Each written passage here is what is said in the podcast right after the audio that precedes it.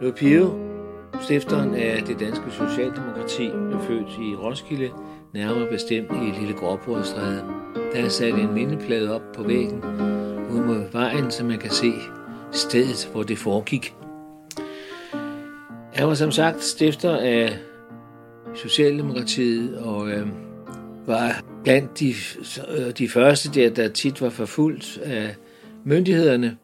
De blev fængslet, og på et tidspunkt så blev han altså også bestukket af politiet øh, og fik en masse penge for at forlade landet. Man var bange for, at, at han skulle starte en revolution, og det havde borgerskabet absolut ikke brug for.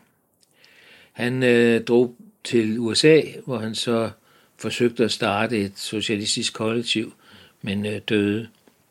Og der er så kom hans, senere kom hans aske tilbage til Danmark, og han ligesom taget til ære og værdighed, efter, han er, efter man har været lidt flov over det, at han sådan skulle have taget mod bestikkelse. Men jeg tror, det var Anker Jørgensen selv, der var nede og, og afslørede den her plakat.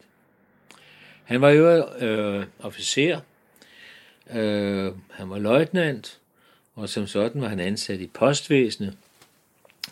Der bar man også militære titler, man havde generaldirektør, og så var der også en løjtnant, selvfølgelig.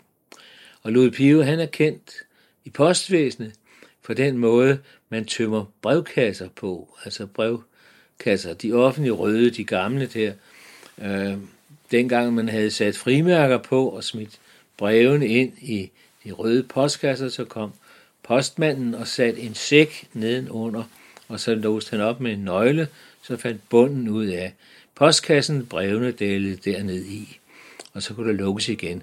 Det var Louis Pius opfindelse.